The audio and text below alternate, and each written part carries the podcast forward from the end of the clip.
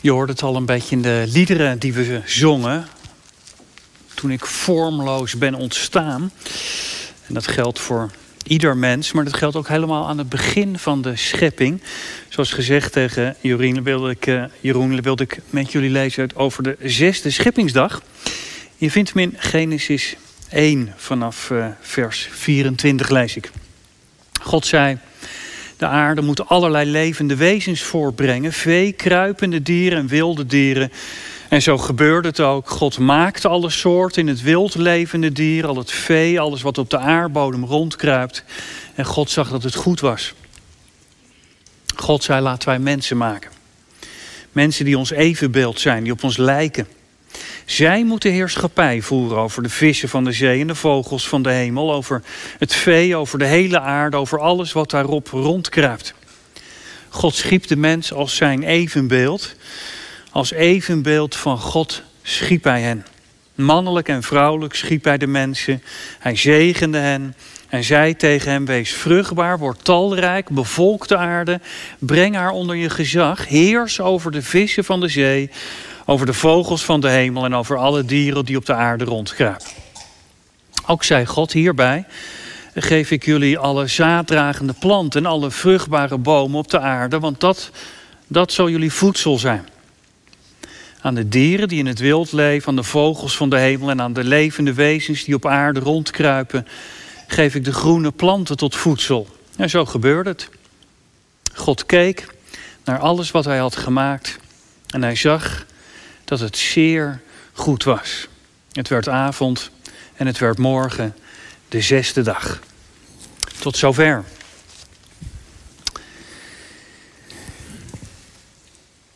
Wie ben ik? Waarom leef ik eigenlijk? Waarom ben ik er? En wat ben ik eigenlijk waard? Belangrijke vragen.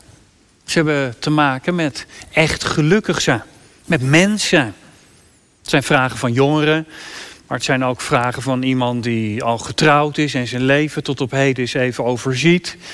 Van die man die weduwnaar werd. Van die ouderen die binnenkort naar een verzorgingstehuis moet. Het zijn jouw vragen. Het zijn mijn vragen. Waarvoor leef ik eigenlijk? Wat ben ik waard?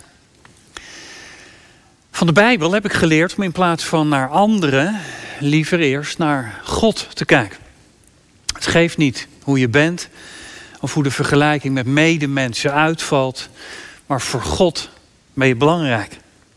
Je bent waardevol voor God om wie je bent. God zei: laten wij mensen maken die ons evenbeeld zijn, die op ons lijken. Dat is natuurlijk al ongekend. Jij en ik, het evenbeeld van God. Psalm 8 zegt, wat is de mens dat u aan hem denkt, naar hem omziet. U heeft hem bijna een God gemaakt, hem gekroond met glans en glorie. U zelf heeft mij gemaakt. Dus de meester wilde dat jij geboren zou worden. Hij wilde dat jij er bent. God maakte geen fout toen hij je schiep. God heeft je gemaakt en gevormd zoals een pottenbakker een mooie figuur boetseert van klei. Dat is de persoonlijke zorg en aandacht die God aan je besteed heeft. Je bent geen massaproduct. Je bent handwerk door de schepper persoonlijk in zijn atelier gemaakt. Je bent origineel. Je bent geen kopie. Jij bent jij. Voor jou was er niemand zoals jou. En na jou komt er ook niemand meer zoals jij. Uniek, door God geschapen. God's original creation. En daarom, daarom ook gemaakt om samen met je schepper door het leven te gaan. daar begint de Bijbel mee. Daar begint de Bijbel mee. Een, een, een, een tuin, de Hof van Eden, paradijs, waar Adam en Eva rondliepen. Perfect was het. Samen met God wandelen door de Hof, de bomen en de bloemen verzorgen. Hoe, was uw dag, God? Goed. En de jouwe Adam, goed met elkaar en goed met God. Maar, maar, wat werd dat anders? God had in zijn oneindige goedheid ons de keuze gegeven. En je gelooft de gekkigheid niet, maar wij mensen zeiden, weet je, laten we het voortaan zelf doen. Waar hebben we God eigenlijk voor nodig? We zijn onze eigen God. En dat ging mis. Adam en Eva verdwaasd, verdwaald, verloren zonder God. Ze waren God, maar ook daardoor zichzelf kwijt. Heel herkenbaar, want dat is in feite nog steeds zo. Mensen die zichzelf kwijt zijn, ontworteld, uh, onzeker, innerlijk, leeg, stuurloos, grenzeloos. Wat doe ik hier? Waar leef ik voor? Ja, niks. Het gevoel dat je als mens eigenlijk niet meer bent dan nou ja, een vredelde aap. De bioloog Midas Dekker die schrijft dat de mens niet meer is dan twee jerrycans water, ijzer voor een spijker, vet voor zeven stukken zeep en een beetje kalk om een kippenhok mee te witten.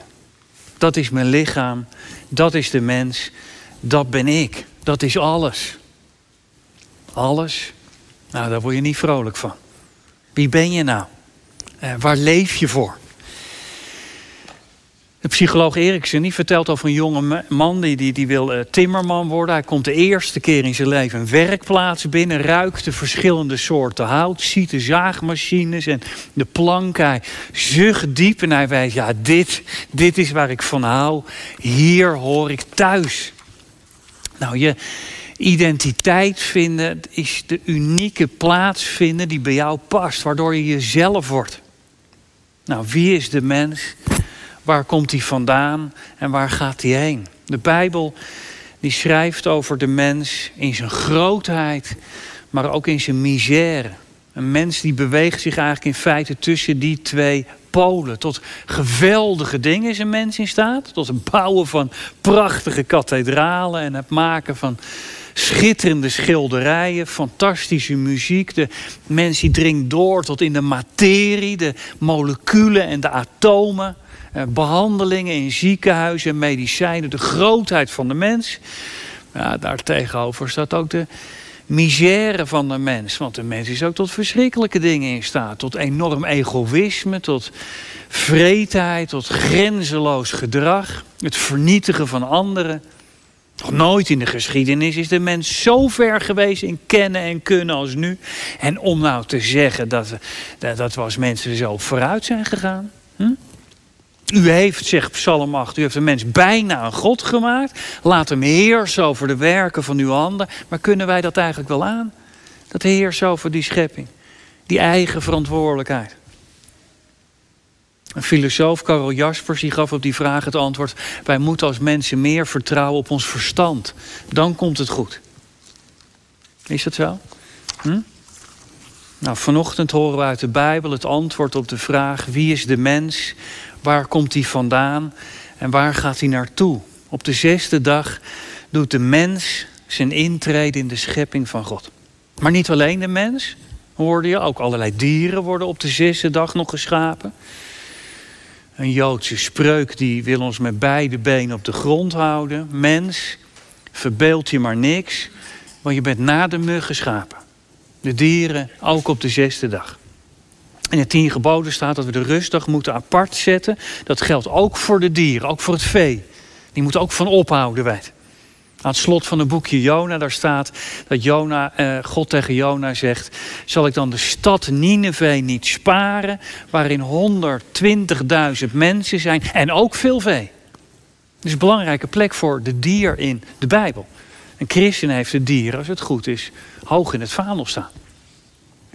En dan wordt de schepping van de dieren eerst heel duidelijk afgesloten met de woorden en God zag dat het goed was. En dan pas komt de schepping van de mens.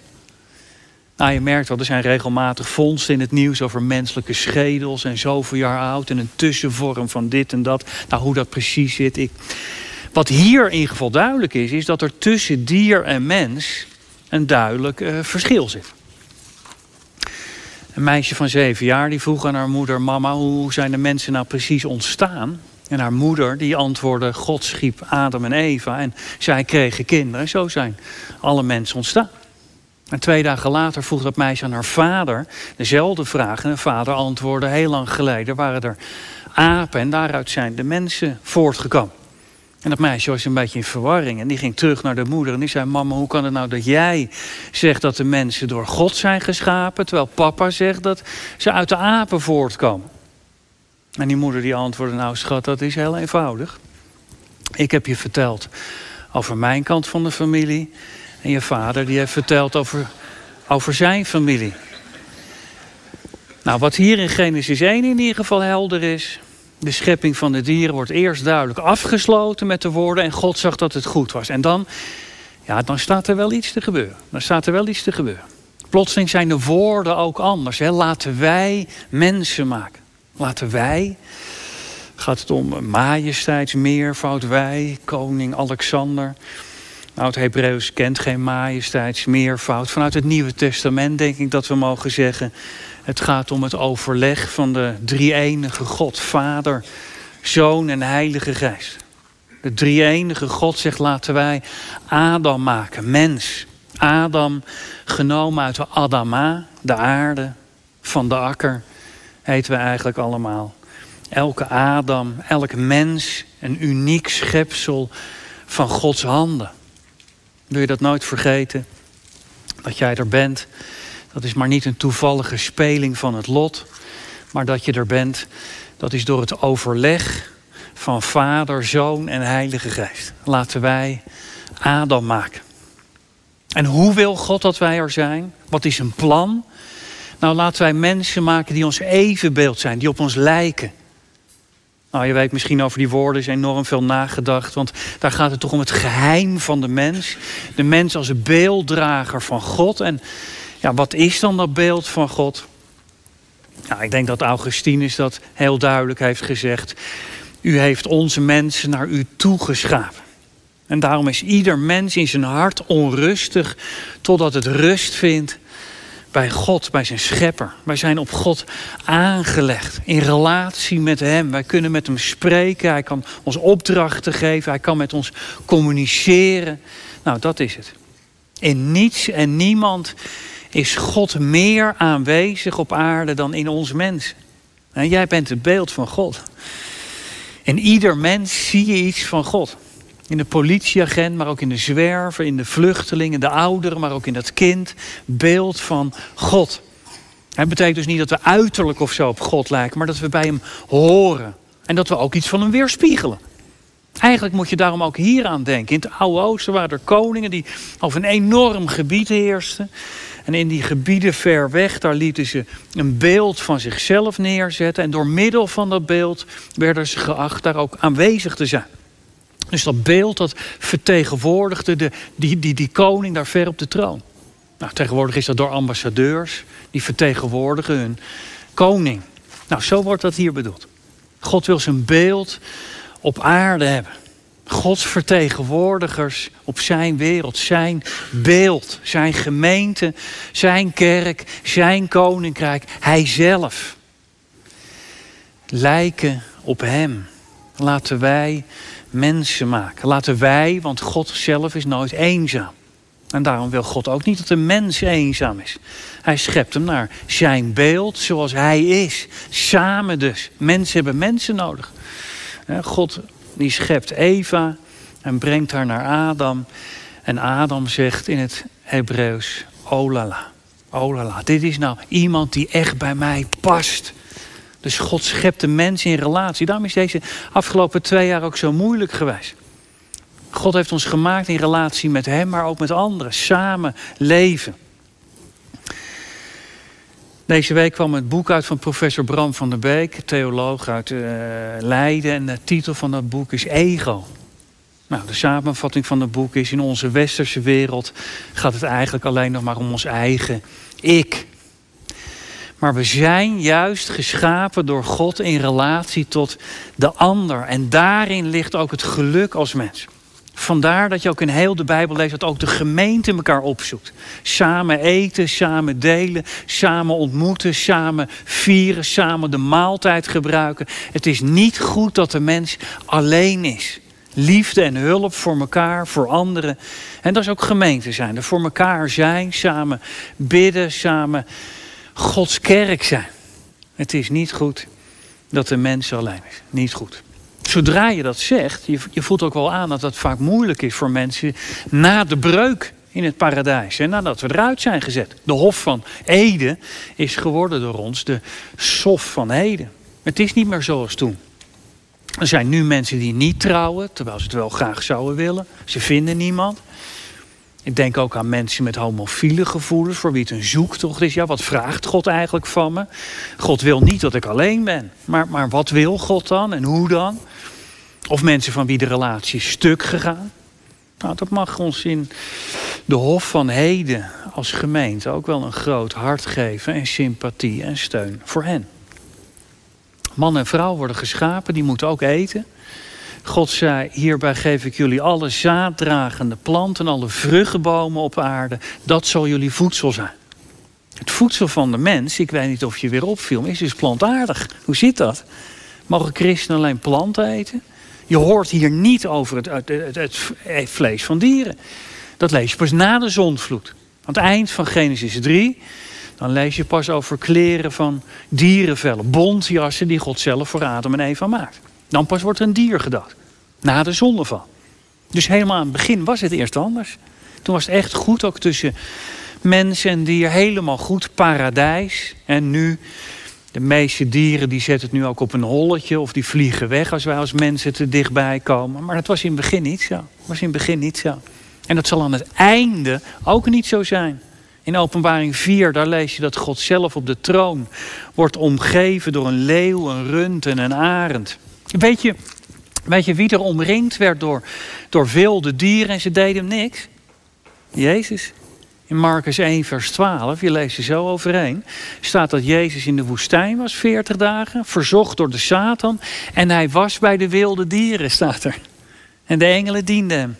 Dus bij Jezus zie je eigenlijk weer hoe het was. En ook weer hoe het worden zal. Paradijs. En Jezaja die stelt het al een beetje in het vooruitzicht. Jezaja 11 vers 16. Dan zegt hij, dan zal de wolf weer bij het schaap liggen. De panter zich neerleggen bij een bokje. De koe en de jonge leeuw. En het vee die zullen samen weiden. En een kleine jongen zal ze hoeden. God zei, hierbij geef ik jullie alle zaaddragende planten. Alle vruchtbomen op aarde. Dat is jullie voedsel. Biefstukje was er niet bij in het begin. Dat is er pas na de zonvloed gekomen. Toen verruimde God de regels. Noach komt uit de ark op de nog lege aarde. En God zegt, Genesis 9, vers 3. Alles wat leeft en beweegt, zal jullie nu tot voedsel dienen. Dit alles geef ik jullie, zoals ik jullie eerder alleen de plant heb gegeven. Nou, daar heb je het. Daar heb je het. Gods regels voor Noach. Ook voor het eten van vlees nu. Je mag dus nu gerust vlees eten, al waren we dat van oorsprong niet gewend. En dan, dan aan het einde van de zesde dag, dan kijkt God terug op alles wat hij gemaakt heeft. En dan zegt hij, het is zeer goed. Het werd avond en het werd morgen, de zesde dag. Een goede vrijdag. Een vrijdag waarop je kunt zeggen, wil je een beeld van God hebben? Zie de mens. Waar kom je vandaan als mens? Uit de scheppende hand van God. Wie ben je?